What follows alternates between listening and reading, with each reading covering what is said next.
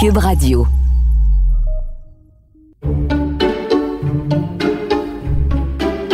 Hey Richard, c'est complètement débile la quantité de travaux. Nous, on est au coin de Sainte-Catherine et Berry, là. On a l'impression d'être dans un chantier.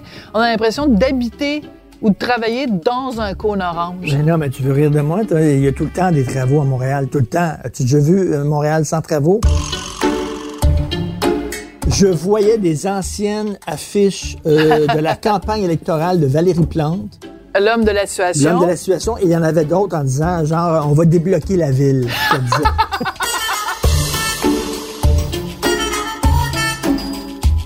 On reçoit euh, deux personnes qui ont déjà travaillé ensemble, qui donc euh, s'aiment et s'apprécient, ce qui est quand même rare dans le milieu. Tu sais, habituellement, les gens travaillent ensemble, puis après, ils veulent plus rien savoir l'un de l'autre. Dominique Arpin et Mitsu. Et c'est drôle parce que je lisais donc euh, sur les invités euh, pour me préparer pour aujourd'hui.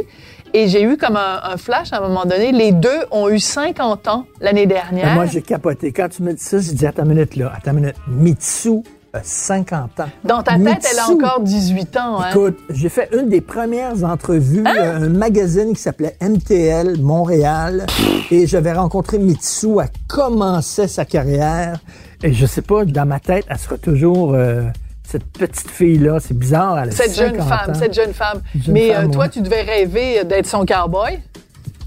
Ben, euh, pas mal tous les gars euh, hétéros du Québec voulaient être Vous voulez être le cowboy de Mitsu? le léculique de Mitsu, certains. Et euh, écoute, et tu me le rappelais lorsqu'on Ouais. se parlait de nos invités, c'est que c'est une fille qui s'est toujours réinventée. Tout le temps. Avant Tout que ce soit à la mode de se réinventer, c'est hallucinant.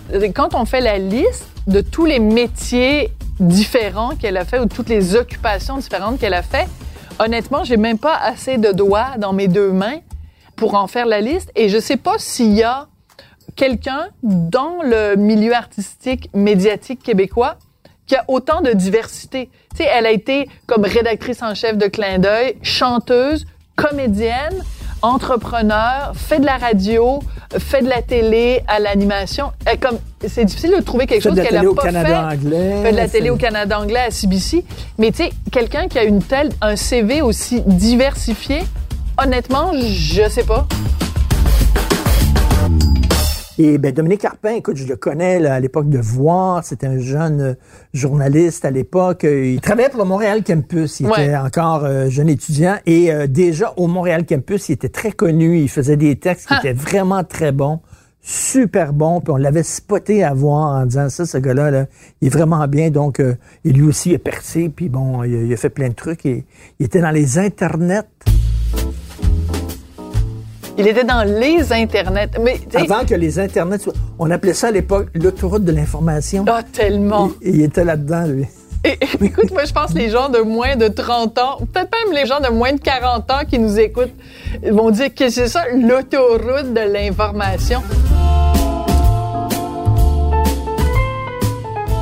Mais écoute, c'est quelqu'un qui était visionnaire, qui avait vu à cette époque-là à quel point ça allait être important, à quel point ça allait marquer, à quel point ça allait changer les choses, pour le meilleur et pour le pire, parce que, tu sais, quand tu regardes les délires de Facebook, puis euh, la, la méchanceté sur les médias sociaux, tu sais, c'est- Avant Vlog, il a fait euh, explorateur urbain, il a fait plein de trucs, là. C'est ça. Ben, lui, il en a vu des vidéos de chats. Absolument, les Lui, il en a vu des, vidéos de chats qui flushaient les toilettes. Là. Il en a vu à peu près 5000 de ce prix-là.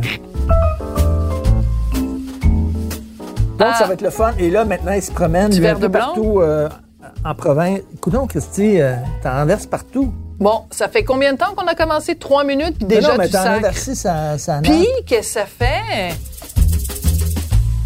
Bon, chin-chin, mon homme. Chin chin.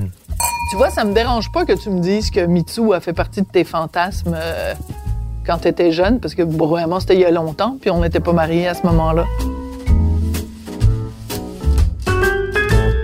Elle, à un moment donné, une de ses affiches, je me souviens plus si c'était une couverture d'album ou juste une affiche, un poster ou quelque chose, où on voyait, elle avait vraiment un t-shirt qui s'arrêtait à la base de ses seins, et c'est quasiment... Tu voyais le galbe inférieur de ses seins. Oui, je vois que tu as une excellente euh, mémoire euh, Pour- aphrodisiaque. Ouais. Et c'était quasiment la même photo que la diplômée de l'UCAM On salue les étudiants de l'UCAM qui sont pas loin. Hélène Boudreau, qui a fait 100 ans, elle a été poursuivie par son université parce qu'elle s'était fait photographier. On voit rien. On voit rien. Et Mitsu a pris sa défense. Mais je trouve ça très intéressant de faire un parallèle. Tu, on en parlait hier, toi et moi. On est-tu rendu en 2021 plus prude, plus conservateur qu'il y a 30 ans? Ben oui. Bon, alors, euh, est-ce qu'on trinque avant que On les...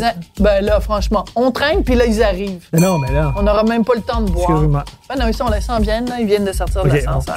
on, on arrête de parler contre eux autres. Oh, bon, je- Honnêtement, là, il faut se lever tôt quand même pour dire du mal de Dominique Carpin puis de, de Mitsu quand même, là. Excuse-moi.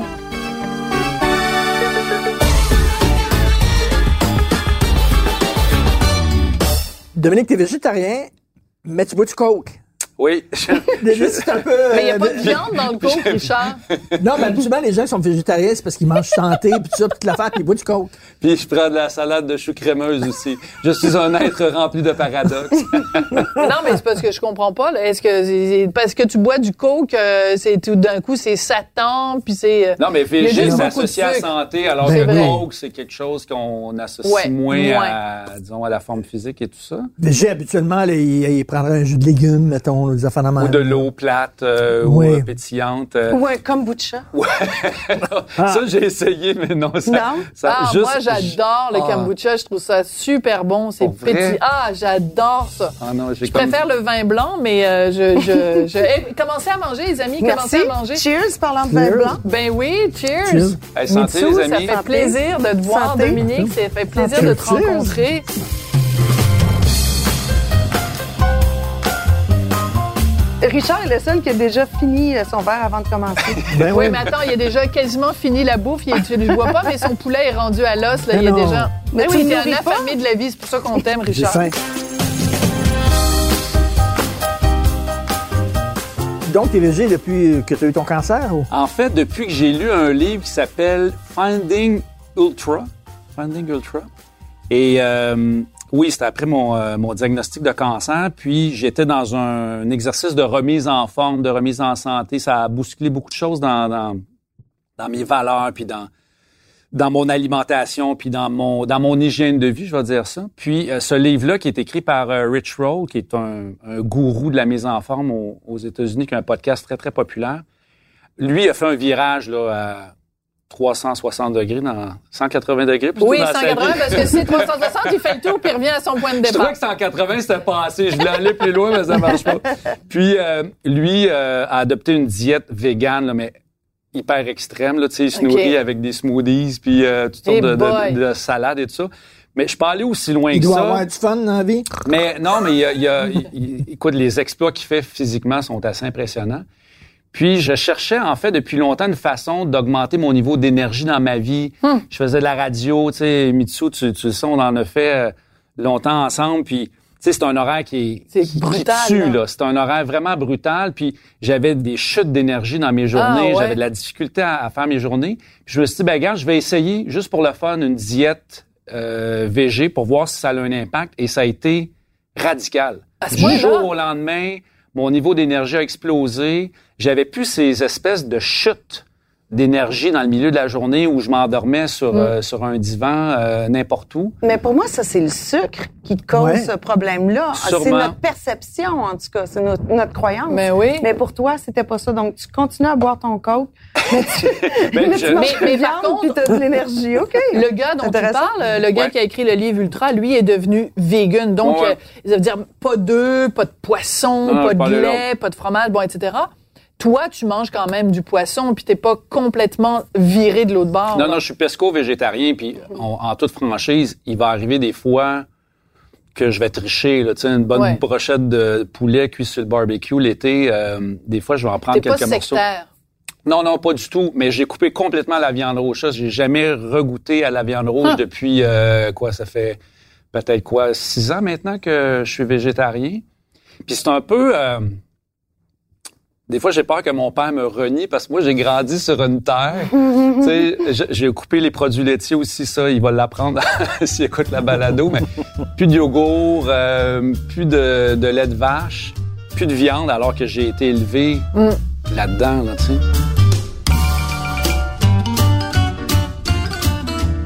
Mais je, euh, sais qu'on, je sais qu'on devrait jamais dire l'âge des femmes, supposément.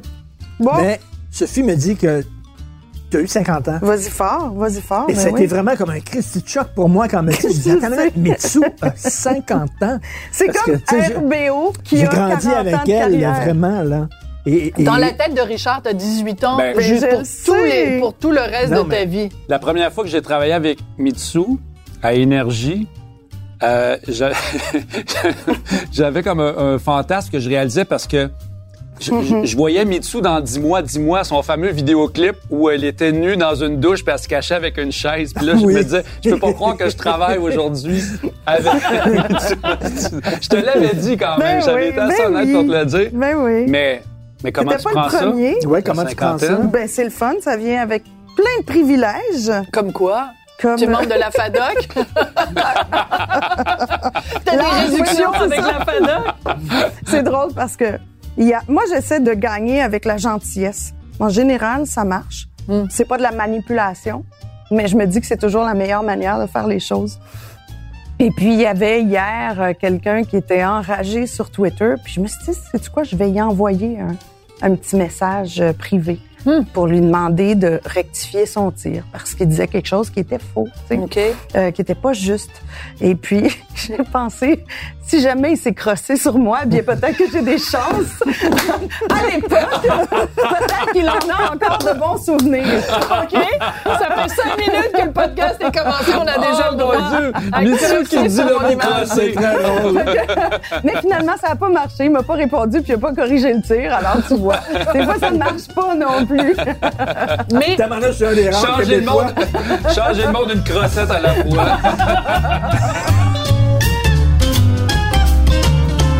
Mais moi, j'ai trouvé ça Ben- dur, la cinquantaine. Ah oui? J'ai, ben, moi, je, je vais avoir 51 ans là, le, le 30 juin. Mais est-ce que c'est relié au fait que tu as eu un cancer et Non. que tu as eu peur de, de perdre la Non. vie? Non, c'est juste Ah, que c'est humain. dans ma tête, 50 ans, euh, toute ma vie, j'ai associé ça à la vieillesse. tu Mhm, sais. Puis, en fait, je pense que ce que je trouve le plus dur, c'est pas d'avoir 50 ans, c'est de voir que mon fils a eu 18 ans, mon plus jeune, puis que ma fille a eu 27. Des fois, je fais comme, what the fuck? Tu sais. Ma fille a 27 ans. Moi, je me souviens encore, de- dans, dans ma tête, j'ai encore 27 ans, tu comprends? Mais c'est ça qui est bizarre. C'est difficile. Je sais qu'aujourd'hui, tu sais, 50 ans, euh, c'est pas le 50 ans d'il y a euh, 20 ou 30 ans ou 40 ans, tu sais, c'est... Mais ça reste un âge, ça reste comme un, un X dans, dans le calendrier d'une vie. Tu sais, tu regardes les vieilles photos du temps de nos grands-parents, puis tu dis, hey, il y avait comme 70 ans, puis il dit non, il y avait comme 32. il avait l'air vieux, ces gens-là. Ah là, non, il tu sais. vieillissait plus vite physiquement aussi parce que souvent, il travaillait fort, travaillait à l'extérieur et... Et il y avait une vie plate. Il y avait. Puis souvent aussi la, la mode, tu sais, des fois je me chicane avec mon gars parce qu'on va s'habiller ensemble chez Empire, tu sais. Là, Oh, je chicane pour le même chandail. Pas vrai? Puis là, je Ah, fais ben ça, comme ben, c'est OK, bien. je peux pas, non, je, je vais le laisser à mon fils de 18 ans. Je veux pas non plus avoir l'air d'un- d'un d'un gars qui qui fait semblant qu'il a pas 50 ans, tu sais. Fait Mais qu'il y a toi, comme tu une limite. t'empruntes souvent les vêtements de tes filles parce Oui. que je te suis sur Instagram. Puis là, tu dis, ah là, j'ai emprunté le pantalon de ma fille C'est ça. euh, et tout. Mais justement, toi, tu dis, euh, 50 ans, ça a été... euh, Ben, le 50 ans était pas salvateur, mais il y avait quelque chose dans, la- tu sais, 48 ans, c'est un peu plus poche des fois. Parce Ah que ouais? tu sais que tu t'en vas là. Ben, après 50 ans, c'est comme un, un nouveau départ. Ah. Puis tu fais des choix aussi. Mais ça vient, je pense que la crise de la cinquantaine est vraiment très forte, autant chez les hommes que chez les femmes.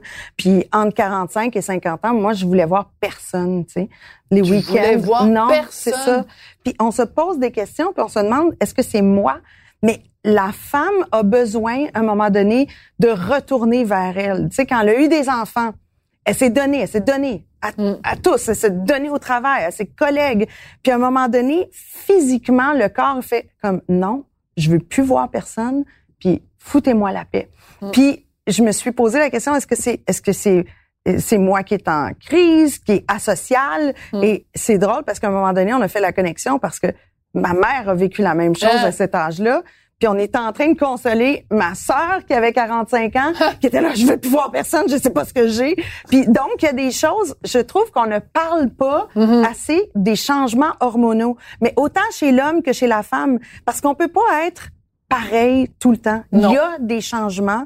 On est bouleversé par Mm. ça. Un des problèmes avec la ménopause, c'est que on a l'impression que c'est lentement mais sûrement une espèce de courbe ascendante de l'estrogène, mais c'est pas une courbe lente le Mm-hmm. changement, c'est des zigzags. Ah, tellement vrai! C'est des montagnes russes! C'est des montagnes russes. T'entends, Richard? C'est des montagnes là, Russes. moi, j'aimerais être une fille parce qu'ils ont tout le temps cette excuse-là. Non, c'est pas tu sais, vrai. là, quand ils sont bêtes, ils sont comme ça, c'est les hormones. Oui, mais toi, t'es C'est bête tout le dommage. temps. Alors moi, je suis bête juste de temps en temps. Toi, t'es bête tout le temps. T'as même pas d'excuse. C'est quoi, Richard? Peut-être que si tu étais une femme, tu serais comme moi et ça te prendrait des années avant d'accepter ce fait physique-là, cette réalité-là. Sais, parce que on veut pas. C'est quétaine de parler de ça. C'est quétaine de dire, ah, c'est les hormones. Ben non, moi, je suis comme, j'étais la dernière qui voulait parler de ça. Mais à un moment donné, tu te rends compte que c'est ça. Fait que ce serait le fun qu'on en parle plus pour être capable de dealer avec, tu sais.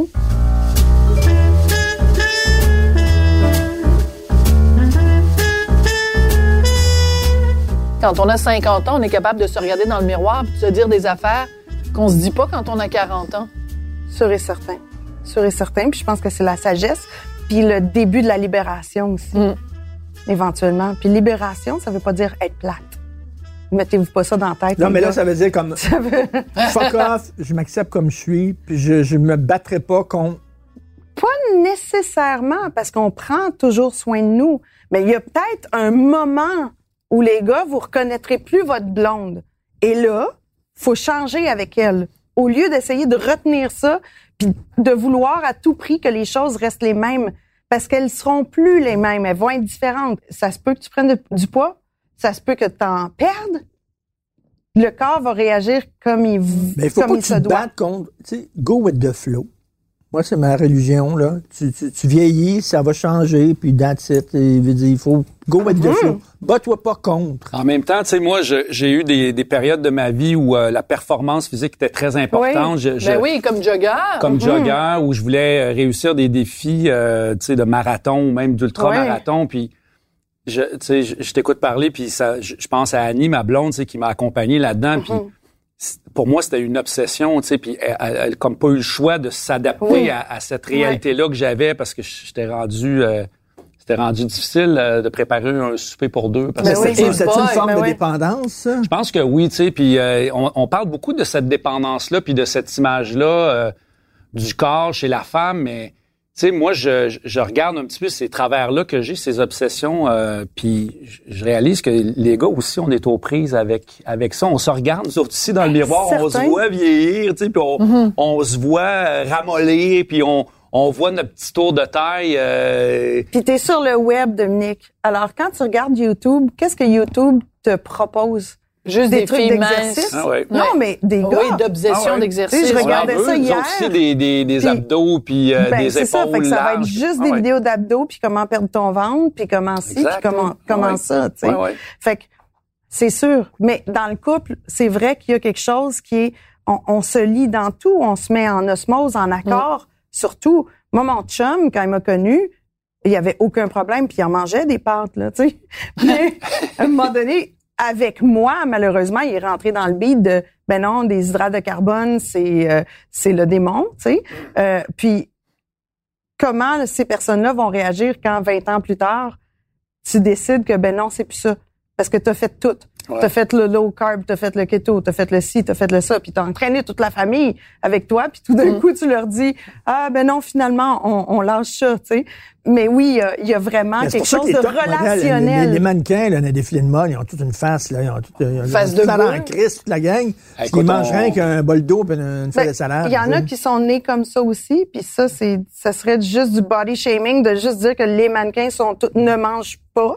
Parce qu'il y en a qui ce sont que, nés ce que grands et minces, c'est mais- plus qu'elles ont des faces de bœuf parce qu'elles elles, elles se privent. Non, mais c'est vrai, là, Non, les mais après mannequins ça, c'est le choix souvent. aussi du, euh, du directeur artistique. du directeur artistique. Là, je veux dire, des mannequins, il y en Ouais. a de toutes les tailles puis de tous les, les genres. Si, euh, Écoute, on a passé une vidéo récemment en vlog qui a été tournée, je pense à Yves Saint-Laurent, un défilé de mode euh, en Islande avec des...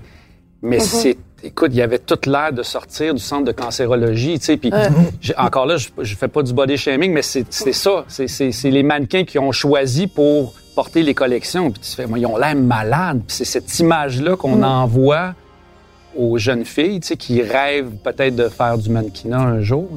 Je trouve que c'est un peu extrême comme. euh, Ben, tout à fait.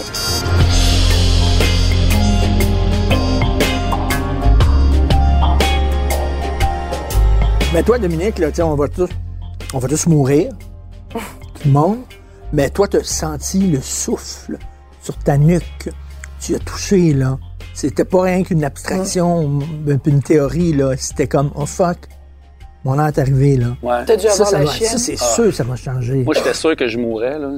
T'étais certain. Ah, j'étais convaincu quand quand je suis sorti du bureau du médecin, je, je, je voyais comme le le sablier se vider. Là. Tu sais, je- dans ma tête, c'était fini. là. Je, je, je suis arrivé chez nous, puis je même pas comment j'ai fait pour conduire entre, euh, entre le bureau du, du médecin puis la maison. Puis, tu sais, quand t'entends dans la même phrase cancer, rein, euh, masse euh, volumineuse, tu sais, j'étais tout seul en plus euh, parce que c'était un rendez-vous qui je m'attendais pas du tout à ce qu'elle m'annonce ça à ce moment-là.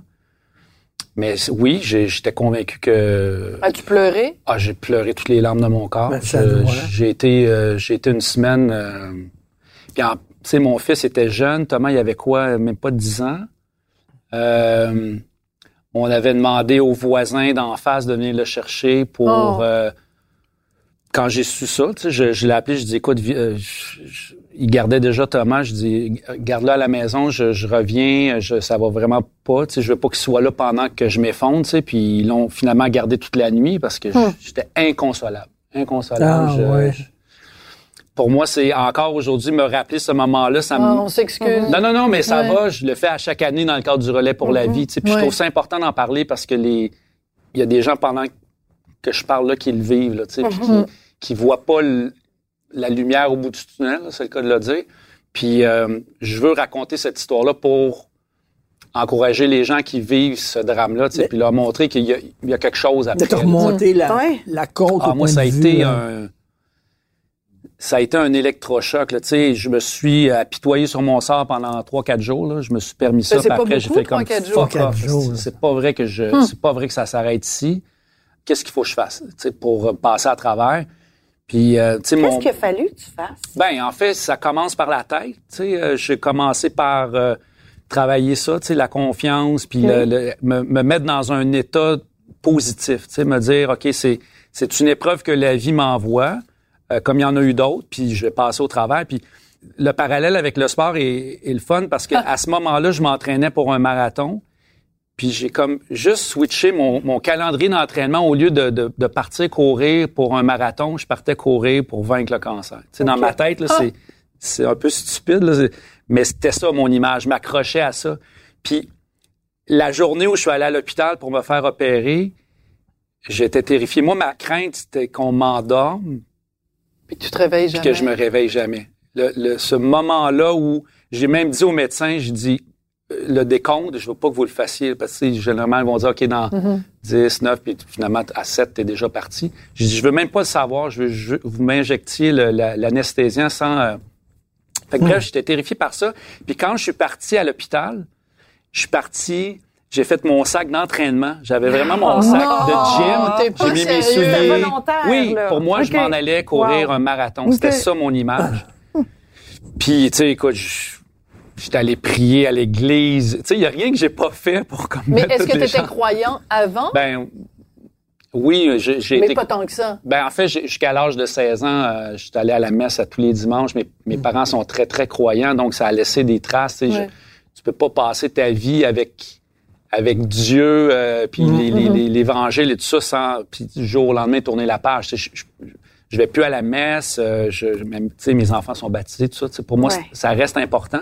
Fait que oui, les par- notions de base. oui, puis cette période-là, je, je, je, je me suis dit, ben, au cas où il existerait, je vais, T'as fait le pari de Blaise je vais Pascal. au moins, Ouais. je vais au moins essayer de me reconnecter pendant cette période-là, tu sais. Puis, euh, ben, écoute, je- ta ça- prière ça- a été exaucée. je pense que oui, tu sais, Ouais. parce que je me porte mieux que jamais aujourd'hui. Et là, tu tu sais. es complètement sorti du bois. Ah oui, oui. Ben en fait, un, cinq ans après un, un cancer, tu es officiellement en rémission. Ouais. Donc, euh, moi, ça fait quoi? C'est la huitième année là, euh, que j'ai été opéré. Wow. Donc, euh, je suis officiellement en rémission. À toutes les années, je retourne à l'hôpital Mm. faire la batterie de test euh, habituelle. Mais tu as tout le temps cette espèce de Tu y penses tout le temps? d'angoisse là, oui, Ouais. parce que dès que tu as un petit, un petit pépin, un petit mal à quelque part, tu- tout de suite, tu l'associes Ah à, oui, à hein. ça. Hein? Ben, même quand t'as pas eu le cancer. hein. Ouais. Ben oui, parce que toi, On a le cancer du doigt, on a le cancer euh, de tout. euh, Mais toi, des fois. Mais ça je- fait des années Oui. que tu es associé justement à Ben la oui, lutte, le vrai. cancer du sein. Puis, mais c'est pas ça, ça venait pas du fait que toi tu l'avais eu? Non, ça venait d'une amie qui l'avait eu et qui en est décédée un mois avant que les filles de la fondation prennent un rendez-vous avec moi et se retrouvent dans notre salon au bureau. Euh, Et les filles puis- de la fondation, elles le savaient ou pas que ton ami Ben était non. décédé? Mais elle est morte à quel âge? C'était un drôle amie? de hasard. Ah, elle est morte à... Elle avait pas 60 ans, tu sais, elle est morte à 50 cucs. Hmm. C'est vraiment, là, Monique, c'est une, une- une belle dame. Belle, belle dame, très classe, euh, qui avait beaucoup d'entrain, qui vivait bien, qui Hmm. était euh, enjouée, que j'adorais. Et puis, euh, puis donc, euh, elle en est décédée, puis je me suis dit, c'est un signe que je dois faire ça.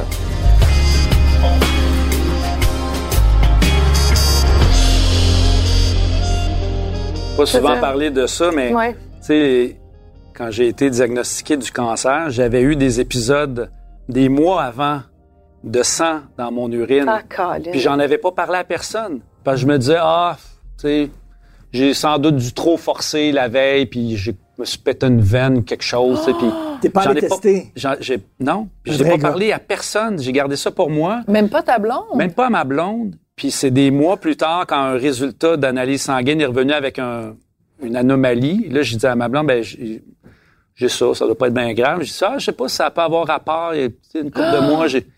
Et ma blonde a dit, t'es un imbécile. Pourquoi t'as attendu aussi longtemps, tu sais? Puis euh, c'est elle, tout de suite, qui a, qui a pris le téléphone, puis qui a appelé mon médecin Wow. de famille, Mm. puis qui a, qui a booké, tu sais, puis je la remercie aujourd'hui, mais je sais, je suis pareil comme toi, euh, Richard. On, on a l'impression qu'on est invulnérable puis que ça arrive juste aux autres. Puis il faut pas attendre. Il faut surtout pas attendre. Est-ce que je comprends que même, tu dis que tu n'en as pas parlé à ce moment-là, mais même encore maintenant, tu n'en parles pas beaucoup dans les médias? J'en ai parlé dans les médias, dans les, les euh, dans les premières entrevues que j'ai fait, justement parce que je me disais si j'ai accepté d'en parler publiquement, c'est pour aider, puis Mhm. effectivement peut-être aller chercher la personne qui va lire ce message-là, puis qui va allumer sur le fait que, hey, tiens, moi aussi j'ai j'avais du sang dans mon urine, fait que- mais ça reste un sujet tu sais, que j'aime pas nécessairement aborder. Ça reste un, Parce que t'es un pas sujet tabou. gênant de toi. C'est gênant. Il y a un petit, Ben il y a un oui. petit- il y a Ouais. tout le temps une petite Ah gêne qui vient, qui est accompagnée par ça. Mais si nous, on le fait pas, euh, moi, peut-être que si j'avais entendu une vedette à la télé dire qu'il Hmm. il avait été diagnostiqué que du cancer du rein, puis qu'une couple de mois avant, il y avait eu du sang dans son Oh urine que j'aurais allumé, tu sais. Fait que là, toi, tu te sens plus maintenant, là, tu te lèves le matin, puis il faut que je fasse mon 10 km, là. T'es, t'es plus, t'es plus craqué comme avant. Non, non, non. Non, je, je suis dans un, un état d'esprit où je veux me, je veux être bien dans ma peau. Tu sais, c'est pour moi, ça continue d'être important de, tu sais, l'alimentation, euh, mais c'est surtout l'hygiène mentale que je travaille. tu Ah sais. ouais? Puis pour moi, Quoi? la- Donne-nous des exemples, Dominique. ben moi, je suis un angoissé de nature. Je, je viens d'une famille euh, tu sais, où il y a des troubles d'anxiété, puis j'ai vécu beaucoup avec ça. Tu sais, je, je vis avec le syndrome de l'imposteur. euh, ah oui, encore aujourd'hui? ah oui, encore aujourd'hui. Fait que, tu sais, ça reste un... Pas un combat, c'est pas un combat, mais ça reste un état d'esprit. Tu sais, il faut que je sois vigilant par rapport à ça parce que j'ai j'ai cette tendance-là à, l'auto-apitoiement puis tout ça. Fait que c'est là-dessus que je travaille. Puis c'est drôle parce que je pense que le moment où j'ai été le plus lucide et le mieux dans ma vie, ça a été dans les semaines qui ont suivi le cancer que j'ai eu Mm. parce que toute la Christie de bullshit qu'on s'impose dans la vie, là, elle disparaît, tu sais. On dirait que quoi la quoi la hyper focus. Ben, tu sais, fuck les likes sur ma dernière photo, tu sais. Quand même que je n'aurais euh, 100 de moins que la, la précédente, on s'en sac, tu sais. Mais toutes ces niaiseries-là... Le Mais regard c'est des pas autres. juste ça. Ouais, le regard des autres, le, le, le fait. euh, je sais pas, pourquoi euh, un tel a telle attention alors que moi je l'ai pas. Tu sais, toutes ces, ces stupidités-là qui viennent nous, nous empoisonner le cerveau, dans les semaines qui ont suivi le cancer, on dirait que c'était comme, hey, là, ce qui est important, c'est ma famille, c'est mes amis, puis jamais plus je vais retravailler autant de ma vie, puis, puis écoute, le naturel revient là, dans les... C'est ce que nos grands-parents disent tout le temps. L'essentiel, c'est la santé. Ben, c'est vrai, Christy. Oui, oui, hein. oui, oui. Des fois, je prends des décisions où, où quand je me sens euh, mal par rapport à une situation qui est superficielle, je me dis, OK, attends une minute, là. Tu sais, j'ai une, cicatrice de 30 cm sur l'abdomen, là. touche-la, là. Puis rappelle-toi, tu sais, les jours qui ont suivi cette opération-là. Puis c'est ça, la vie. C'est que tu as survécu à, à un cancer. Puis ce qui est important, c'est pas euh, le commentaire euh, que quelqu'un vient de te laisser sur. Facebook. Ben, ça, c'est ta clé. ouais. C'est vraiment intéressant. Ah, je reviens souvent dans à cet état-là Wow. pour me. Parce qu'on oublie, hein. Ouais. L'être humain, tu sais, là, j'entends, là, ah, ça serait plus jamais pareil après la pandémie. On a appris des choses. Ah, mais non. Deux mois après, on va tout reprendre nos mauvaises habitudes. Puis tout ça, c'est clair. L'être humain est fait de même. Fait que là, même Oui, mais si moi, ce que j'aime de ce que dit Dominique, c'est il dit j'ai la cicatrice pour le. Tu sais, il a juste à se mettre la main ici. Si Ouais. on avait la même chose avec la pandémie, si on avait juste quelque chose. Non, mais tu sais, on. garder un petit masque dans le fond de la poche. Ouais. qu'on va pas Mais si on avait toucher. tous une, une blessure, toi, on a-tu eu une blessure comme ça, Mitsu, de quelque chose où tu pourrais te rappeler, de dire, bon, ben, tel moment où j'ai vécu un, un passage difficile, puis quand... euh, Non, j'ai rien qui est associé physiquement à ça. Non, mais je trouve ça super.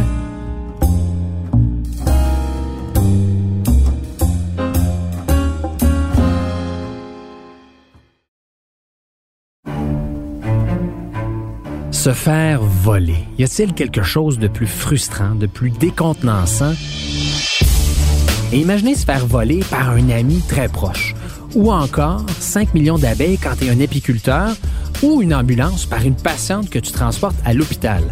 C'est le genre d'histoire que j'ai recueilli auprès de victimes qui nous racontent avec émotion le vol qu'ils ont vécu. Je m'appelle Marc-André Carignan et je vous invite à écouter ma série Balado au voleur, une production Cube Radio disponible sur cube.ca et sur l'application Cube. Le balado Au voleur a été en nomination dans trois catégories au Canadian Podcast Awards en 2022. Choix du public, meilleur graphisme et meilleure série documentaire.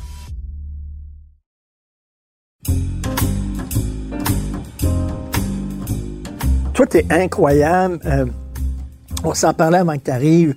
Tu t'es réinventé, mais je sais pas combien de fois, je sais pas combien de jobs tu as eu. Mm-hmm. Tu sais, euh, t'as tout le temps rebondi. Moi, j'ai j'ai éno- énormément d'admiration pour les gens qui durent dans ce Knock milieu-là. on wood, je touche du bois. Non, mais ce qu'on se disait avec Richard, c'est que, tu sais, je faisais la liste, mettons, là, regarde, je l'ai sur un papier, de toutes les affaires différentes dans les domaines différents que tu as fait. Puis on en connaît des gens qui ont Master of été... none. Jack Mais- of all trades, Jack of all master trades, of master none. of none. Mais c'est qu'il y a personne que je connais qui a fait des choses aussi différentes. Tu sais, chanteuse, comédienne, euh, rédactrice en chef d'un magazine, euh, tu sais, euh, entrepreneur, radio, euh. animatrice radio, animatrice télé en français, en anglais, euh, d'avoir son propre magazine maintenant sur le web. Tu sais, il y en a des gens qui ont été, énorme. mettons, chanteuses et comédiennes, mais déjà, ils se disent, hey, ils se pètent les bretelles. Ils disaient, moi, j'ai fait deux affaires différentes dans la vie, mais toi, t'en as fait comme 18. Mais je pense drôle, que c'est c'est le travail, moi, qui définit euh, Mitsu. Tu sais, je t'ai vu de près, puis ce que je trouve remarquable chez elle, c'est que, contrairement à certains ou certaines, elle n'a jamais surfé sur sa popularité. Tu sais, c'est une travaillante. Tu sais, cet horaire-là, de travailler le matin, tu l'as fait longtemps, puis je t'ai jamais vu arriver euh, en babounant, ou tu sais, puis t'as tout le temps été quelqu'un qui travaillait fort. Tu sais, je, je sais quand t'as commencé à la radio, Ah, c'était tough, C'était là, tu vraiment rough. Mais Le show fort. Le show du matin, c'est super tough. Tu te réveillais à quelle heure? 4 heures. Puis j'ai eu, mais on a eu nos enfants. Tu sais, j'ai eu mes enfants. J'ai fait deux déménagements. J'avais ma job de jour aussi parce qu'on venait de se partir en entreprise. Euh, mais tout a été, souvent ça a été des surprises dans ma vie. Et c'est ça qui est étonnant. C'est comme si, moi j'ai juste géré le début. Il y a une chose que je savais que je voulais faire, c'était chanteuse. OK, cadeau. comédienne au Ouais. départ, euh, un petit peu par la force des choses, parce que mon père faisait, il était comédien aussi, puis à 5 Ça, ans, j'ai commencé dit, à 8-9 ans, là? Ben, à Montagne cinq ans. humaine. Cinq à ans. 5 ans, j'ai dit à mon père, je veux faire comme toi. peux-tu? Il m'a dit, OK. Il m'a amené faire une audition euh, que j'ai eue, puis ça a continué comme ça. Puis euh, à un moment donné, je suis devenue à l'adolescence très, très, très consciente de du fait que pour pouvoir atteindre le niveau de création que je voulais, c'était à travers la chanson. Hmm. Comme, euh, tu sais, euh, être comédien, tu joues avec les paramètres des autres C'est vrai. évidemment avec le réalisateur, un directeur photo, un, tout ce que tu veux, un producteur.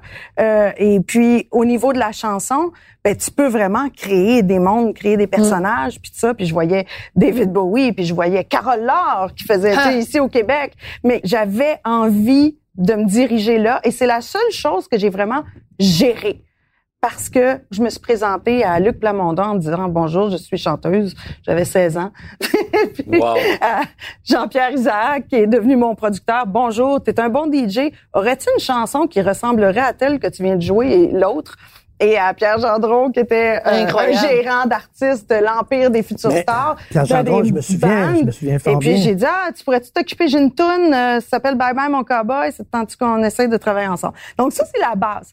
Mais par la suite, ce qui est arrivé à moi, c'est un peu la force des choses. Hmm. Je ne les ai pas imaginées. Tu sais, j'ai eu un appel de Claire Cyril un jour qui était directrice chez Québécois puis euh, qui a dit euh, tu gères une entreprise déjà est-ce que tu t'aimes écrire? Est-ce que tu penses que tu pourrais gérer un magazine comme C'est d'œil incroyable. Ben, fait oui. Mais tu sais, à partir de ce moment-là, il y avait quand même une bonne learning curve. Puis dans tout ce que j'ai fait, ce qui a été difficile, puis tu sais, tu parles du syndrome de l'imposteur là, euh, je l'ai eu aussi, mais parce que tout ce qu'on m'offrait, j'avais jamais fait ça, mais ça me tentait d'essayer. Ah. Mais il faut, il faut se rappeler, radio, il faut, le se, ça. faut se ramener au début de Mitsu. Quand elle est arrivée, ça a été extrêmement important dans le showbiz du Québec parce que les chanteuses qu'on avait à l'époque, ils étaient cute, ils étaient gentils, mais c'était la, petite- la fille d'à côté.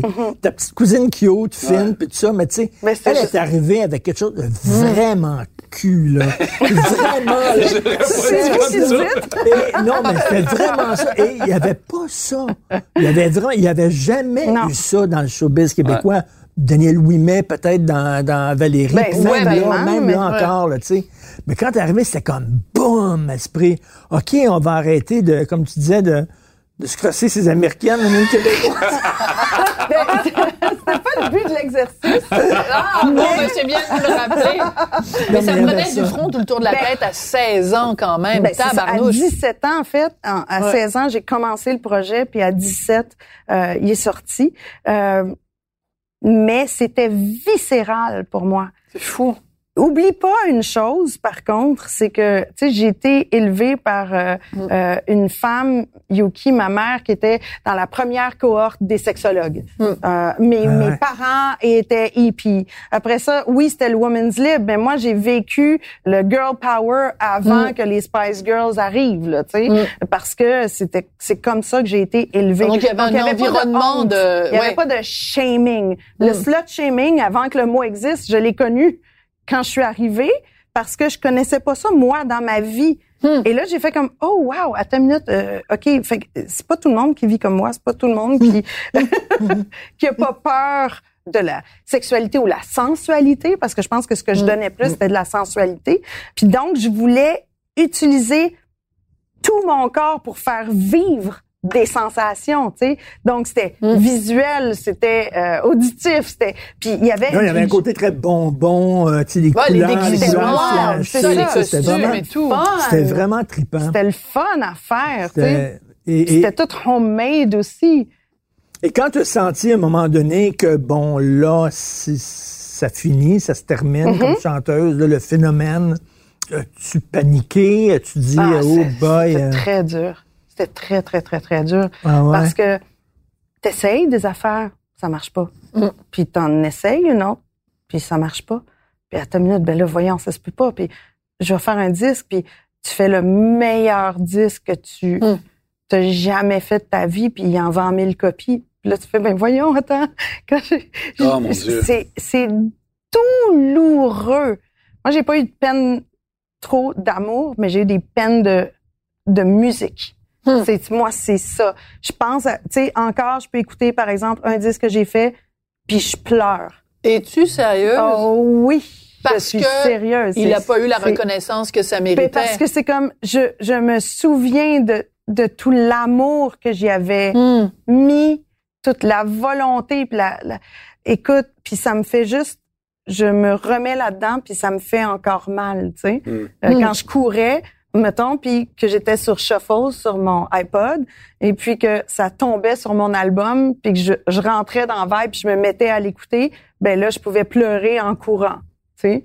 Incroyable. Oui, oui. Fait que, donc, c'est douloureux. Puis financièrement, c'est extrêmement difficile.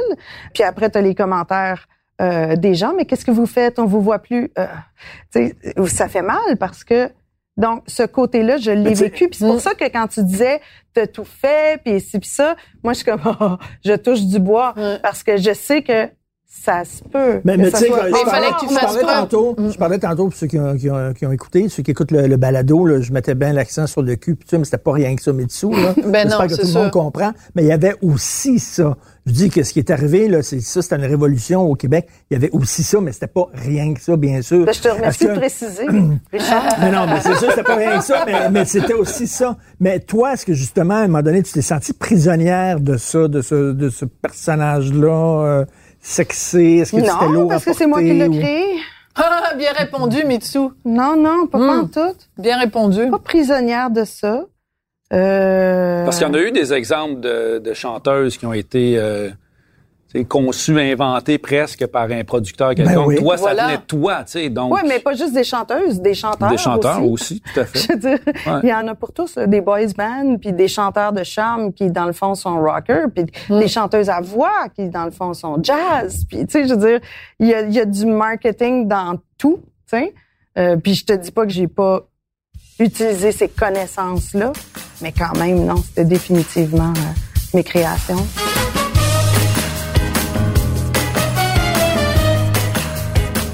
Mais euh, tout à l'heure, euh, Richard parlait de quand euh, justement le téléphone sonnait moins puis que tes albums euh, vendaient moins. Puis moi, je me rappelle, tu m'avais déjà raconté à un moment donné justement quand tu as commencé d'Asmo, puis que tu arrivais sur le terrain l'équipement. avec de l'équipement, puis c'était toi qui branchais, puis les gens Vidéo disaient, ben voyons, ça peut pas être Mitsu. Mitsu, c'est une chanteuse. Comment ça fait qu'elle est là puis qu'elle branche des fils? Donc, ça a pris aussi de l'humilité de ta part pour recommencer à zéro. Puis c'est pas tout le monde qui est capable de ça. Il y a plein de gens qui auraient dit, ben moi, vous ne voulez pas de moi comme chanteuse, je vais aller devenir pharmacienne plutôt que... de- Mais t'es restée dans le milieu, mais de façon différente. Puis ça prenait beaucoup d'humilité. Ben, je veux dire que tu sois pharmacienne ou que tu travailles dans un restaurant ou dans une boutique, tu vas toujours te faire rappeler ça de toute manière.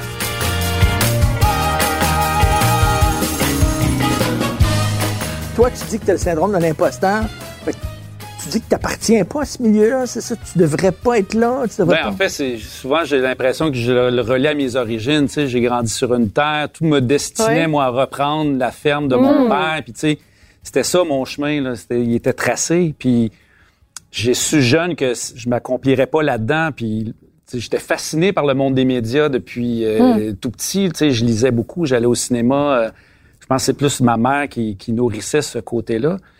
Mais j'ai tout le temps eu l'impression que la télé, c'était comme un monde inaccessible. Encore aujourd'hui, tu sais, je reçois des gens, des fois, à vlog, puis je suis comme, fuck, si je peux pas croire que j'étais en train de faire une entrevue avec... Tu sais, Ah, j'étais c'est encore dans ce mignon. mode du fan. Ben c'est intimidé par... euh, tu sais, des fois, il y a, y a des gens qui disent, hey, comment ça va? Tu sais, je suis comme, OK, il, il sait je suis qui? fait que je- on dirait dans ma tête, il y a comme, euh, c'est ça, je, je réalise que, tu sais, ça fait quand même euh, près de 30 ans là, que je fais de la, de la télé, fait que je, je suis pas en train de dire que je suis surpris, euh, tu sais, 24 ouais, heures sur c'est vrai. 24, mais il y a encore des fois, où je fais comme, hey, je, Eh je oui. gagne ma vie en faisant de la télé, puis je fais partie de ce milieu-là quand même. Puis il y a l'autre partie qui dit, ben voyons, t'as pas d'affaires là, euh, t'as pas le talent nécessaire. Tu sais, j'ai comme, c'est un espèce de, de combat euh, Un beau mix. perpétuel, tu sais. Puis toi, tu te promènes là, maintenant en van? Ouais.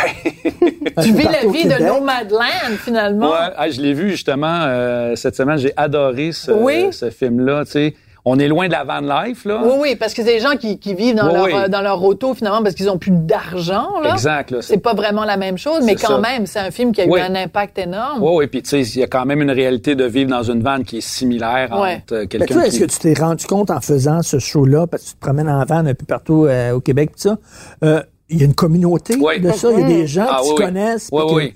Puis elle est, elle est fantastique, cette communauté-là. Puis c'est pour ça, moi, j'étais profondément outré de, de, tu sais, de- du sketch des bougons euh, au bye-bye. parce que parce que pour moi, c'est pas ça, la communauté des, des van lifers. Tu sais, il y a, il y a eu des débordements en Gaspésie, on reviendra pas Ben là-dessus, ouais. tu sais, mais c'est une infime partie des, des membres de la communauté qui ont foutu Ben oui. le bordel, là, tu sais, puis c'était des gens qui, probablement, qui louaient une van pour la première fois de la vie. Puis, tu sais, il y en a bien là-dedans qui, étaient- qui étaient même pas en van. C'était du monde qui venait de peu importe où avec leur, leur C'était pas des vrais. Qui crachait sur une plage puis qui chiait à terre puis qui ramassait. Tu sais, c'était pas des van lifers là, mais on les a associés. On a associé ce dérapage là à la van life.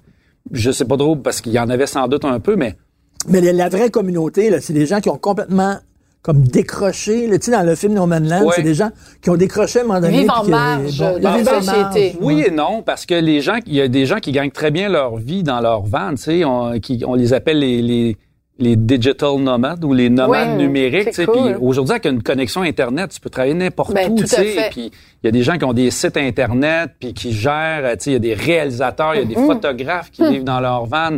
Puis c'est une communauté qui, effectivement, qui est un peu en marge, Mm. qui a décidé de pas avoir à investir euh, la moitié de son salaire dans une hypothèque, puis qui ont refusé cette espèce de... On parlait des standards tantôt, Ouais. euh, sais, de, de la maison, puis du mariage, puis de la grosse famille. Eux autres, ils ont décidé de vivre près de la nature, de manière minimaliste, mais en restant quand même dans la société. On parle pas d'ermites, là, tu sais, qui, qui vivent dans le bois, là.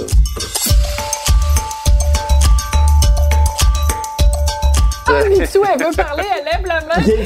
Une étudiante à l'école. bébé, moi. C'est pas vrai? Ben Comment oui, c'est sûr, parce que mon père a transformé, alors que j'avais 4 ans, un autobus scolaire, Oh, un mon- autobus jaune. Un schoolie. OK?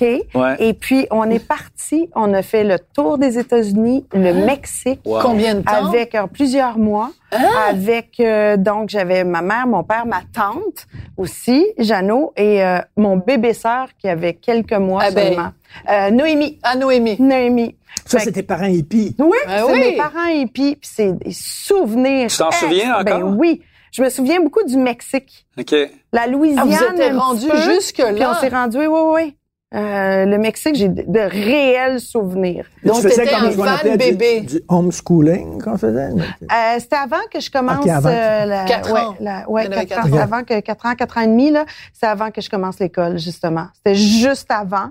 Puis euh, ça avait été Ça tombait bien. extraordinaire Ah, parce ben que oui. je, je, je commençais à me débrouiller en espagnol. Ah. Puis j'ai mangé du requin parce que mon Dieu que j'ai pleuré sur le bord d'une plage parce que j'en voulais pas, je glissais ça. Puis c'est dur, mais euh, ça a été des- de super bons souvenirs. Tes c'est parents ont vécu une le jeune trip famille. euh, commune? Oui, Et Toi, t'étais t'as vécu dans une commune ou c'était Oui. avant ta... Ah oui. oui, J'ai juste. Aimais-tu ça, partager tes jouets avec euh, 25 autres enfants? Il y en avait pas 25, je me rappelle juste de Guillaume. Puis je regardais les photos parce que c'était la fête des mères dernièrement, puis je regardais les photos avec ma mère puis genre on était les deux tout nus en t-shirt, pas de culotte, puis on se promenait dans la boîte. Euh, C'était ça ton euh, enfance. C'était ça l'affaire. Euh, c'était plus difficile pour ma mère. Ouais. Euh, c'était le rêve de mon père de vivre en commune à Saint-Adrien où il y a Pilou euh, qui Ah fait oui, en ce moment dans de les son studio là, dans les cantons Oui, de oui, oui. Ouais. Euh, fait que c'est où- toujours c'est un coin toujours aussi wild, c'est le fun. Euh, puis donc lui euh, était entré dans la commune et ma mère avait acheté le terrain d'en face pour être proche de mon père, que je puisse aller le voir, mais que euh, j'ai une vraie maison. Hein. Parce que quand elle arrivait là, elle pouvait pas acheter, mettons, des biscuits achetés faits. Euh, elle pouvait pas arriver avec ça parce qu'il y avait le shame, la honte Ah oui. euh, de ne pas faire ses propres. OK. Tu sais, on parle de la mode vegan là, en ce moment là, puis Eh euh, non, à l'époque, c'était les macrobiotiques. tout était puis- fait à la main, Ben oui. puis euh, donc euh, et, les biscuits aussi là, même pas de whippet dans une commune. Parce non, non, que- mais tu faisais tes, tes jupes en terre cuite, euh, Ouais. tu faisais Ben oui. tu sais, le truc en macramé. Là, Ben les, moi, gens, euh, les gens pensent qu'aujourd'hui, on a tout réinventé Non. avec le do-it-yourself. c'est juste que ça se fait sur Instagram. Ben, mais- c'est la- c'est Pinterest En tout cas, puis moi, je mange Instagram. Mais- Oreos dans ma vanne. Mais j'adore le nom de la maison de production de toi et ta blonde pour faire euh, Van Aventure. Libre comme l'air. Ouais. Ça, je t'avoue que j'ai eu un moment d'émotion quand j'ai lu ça. Je me dis, c'est tellement... Tu sais, on a tous envie, à un moment donné, de tout crisser là. Tu sais, on en rêve, puis il y a personne qui... Bon, Toi, ben oui, des Mais fois. pourquoi pas? T'es Madame pas? Confort pas mal. toi. oui, mais ça peut m'arriver pendant une heure, pendant une journée, de me dire, hey, si on laissait tout ça là, puis qu'on partait dans une vanne.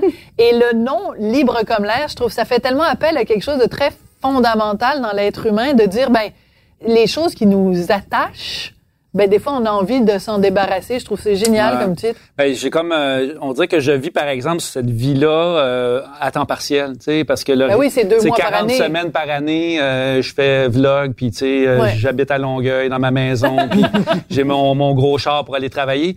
Mais on dirait que quand l'été arrive, là, je, je vis une libération totale, tu sais. Puis là, je dis pas ça parce que je fuis la maison, là, c'est pas ça l'idée, mais ça vient chercher un côté aventurier que j'ai en moi, tu sais, puis qui, on dirait des fois qui graphine, là, tu sais, qui Mais veut l'humain sortir. est fait pour être nomade, Oui, justement, je oui. pense. Je pense que je me souviens, le- mon premier voyage, et je me suis tapé une attaque euh, de panique là, sur le bord Hein? du chemin tellement j'étais comme, ben voyons, je vais dormir rouge. Tu sais, je suis parti avec ma vanne, mais je savais pas comment ça Le se premier, le premier oui, jour. le premier jour de tournage, j'ai une attaque de panique sur 20. drôle. Mon chien à côté qui, qui hyper ventilait, tu sais, qui avait jamais embarqué dans une vanne de sa vie, ça a été l'enfer. Mais euh, après, euh, je te dirais deux trois jours là, ah mon Dieu que j'étais bien. Mais là. comment ça marche? Qui filme ça? Ben, on a une équipe de tournage qui nous suit dans un VR, OK. qui viennent euh, camper souvent à côté de l'endroit où, euh, où moi j'installe la vanne, mais c'est une très très petite équipe parce que Oui. Mais toi, tu te fais un point d'honneur de toujours coucher dans ta Hey, j'ai vanne. pas une fois que je suis allé. Puis ça, là, c'est drôle comment les gens ils croient pas, tu sais. Mais tu pourrais aller à l'hôtel. Je Ben le oui. sais, mais ce serait quoi le trip de faire un show sur, une, Ben sur là. la van live, aller dormir à l'hôtel avec l'équipe de Ben là. production, pas entendre le réalisateur ronfler? c'est moi qui est le mieux de la gang. Je suis couché dans ma vanne sur le bord du lac, alors que eux, dans la première saison, ils étaient obligés de retourner à l'hôtel Hmm. euh, dans le village, euh, tu sais, une heure de route plus loin, tu sais.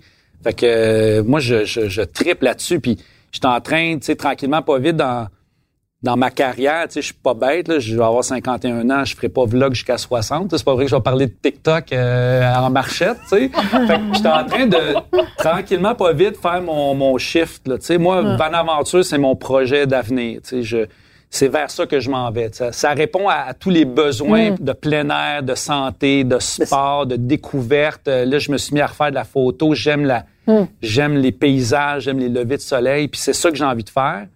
Puis euh, ma blonde, ben elle, là pour le moment, elle suit un peu, mais éventuellement, tu sais, je, je nous vois partir, peut-être aller faire le trip que tu as fait quand tu avais 4 ans. Mais c'est fou on, hein, on à va, quel on va point, demander à mon père, voir qu'il donne ça. son Les adresses, les à quel point on crée nos propres cages? Oui. Puis on a la clé dans Ouais. les mains, là. Puis on se plaint, le terrain qu'à débarrer à la porte pour sacrer ton camp. Mais tu sais, on se crée plein d'obligations puis des cages. C'est ça Après dont je on parlais étouffe, de mais- l'intégrité tout à l'heure. c'est ça, mais- exactement. On, ça tu comme dans disais- Truman Show, là, ben, c'est comme, mais on n'a rien à sortir. Mais, mais, c'est pour ça que tu disais fait- tout à l'heure euh, que tu me voyais pas du tout euh, faire ça, mais qu'est-ce qui, dit que moi, au contraire, contrairement à toi, je suis une fille qui adore la nature, j'adore faire des marches en forêt, j'adore bien plus que toi qui est Hey, beaucoup Sophie, plus je t'installe un citadin. dans la van cet été, puis...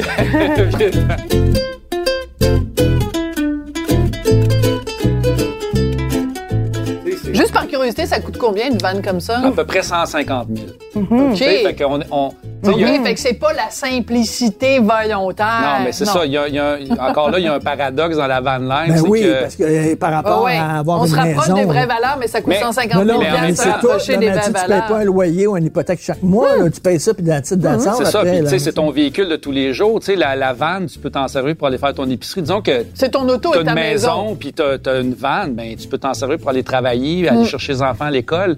Et c'est ta vanne pour aller voyager la fin de semaine ou Mm. prendre euh, deux semaines pendant l'été. Il y a Y quand en même... a-tu des hybrides? Il y a, Ça des? Ça y a un modèle hybride là, qui commence là, à arriver sur le marché, mais la majorité, on est plus encore dans Ben le- oui. l'essence et le diesel. Et en terminant, une question que je t'ai pas posée, que je vais te poser, Dominique, avec vlog et tout ça, Combien de vidéos de chats t'as vu dans ta Mm-hmm. vie? Hey, ça, je suis plus capable de l'entendre, celle-là. Mais on aime ça. Combien de vidéos de chats qui flushent des toilettes t'as vu dans ta Euh, vie? beaucoup trop, mais c'est plus ça, le web. Ben ça a longtemps été ça, là, Mais mais... quand même. Ben, c'est vrai que j'en ai... euh, là, c'est- on est- là, c'est plus les chiens, je te dirais. C'est juste Ah qui oui? sont populaires sur le web. Mais moi, je te remercie parce que je trouve que c'est une émission qui réunit la famille. Ouais. Tu sais, autant Ouais. moi que ma fille de 14 ans, on tripe puis on te regarde.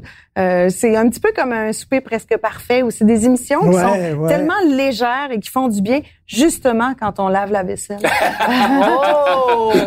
T'étais un, un des premiers, là, tu sais, c'était, quasiment à l'époque, on appelait ça l'autoroute de l'information, l'époque, là, de, c'était un des Ouais, premiers à la toile triper du Québec, là, La tu sais. toile du toile Québec. ben oui. Québec, la toile Hey, du écoute, on Québec. était sur, euh, on utilisait Netscape comme euh, furteur, puis euh, Ben on était sur MySpace. Les là, ordinateurs faisaient du bruit Ben quand oui. on se branchait. Les modems sonnaient comme, euh, c'est ça, une Ah, symphonie. c'était dingue. Hey, non, mais ça fait 15 ans, là, cette année, euh, Vlog. Fait que, C'est euh, incroyable. quand même fier Wow. d'avoir 15 ans? passé à travers, tu sais, tous ces, Wow. ces changements-là aussi. euh, Quand on a commencé euh, l'émission, mais il y av- il y avait pas beaucoup de gens qui étaient actifs sur le web. Fait que c'était Ben justifié d'avoir un show où on, on montrait du contenu qu'on trouvait. Aujourd'hui, tout le monde est sur Facebook, Twitter, Instagram et compagnie. Puis on réussit quand même encore à aller chercher au- autant de gens. C'est parce nous qu'on surprendre aussi. on se réinvente, nous autres aussi, puis on, euh, on essaie de rester, de surfer sur la vague. Fait que, Hey, je peux-tu mentionner rapidement Ben oui, en terminant euh, la virée rose? Ben oui. Donc, si vous allez sur virerose.ca pour la Fondation du cancer du sein, Absolument, on a une belle levée de fonds qui est sous forme euh, justement d'activité physique. Donc, vous accumulez des kilomètres et puis euh, vous offrez comme ça de- des sous pour la Fondation, puis pour le soutien important. euh, aux femmes euh, et aux hommes qui ont le cancer du sein. Euh, puis il y en a 6 000 cette année qui vont recevoir leur diagnostic. C'est comme ça. Merci à vous deux. Merci C'était un à vous plaisir. deux Merci aussi. beaucoup. Hey, à la, à la réinvention. Yeah. Chen Chen.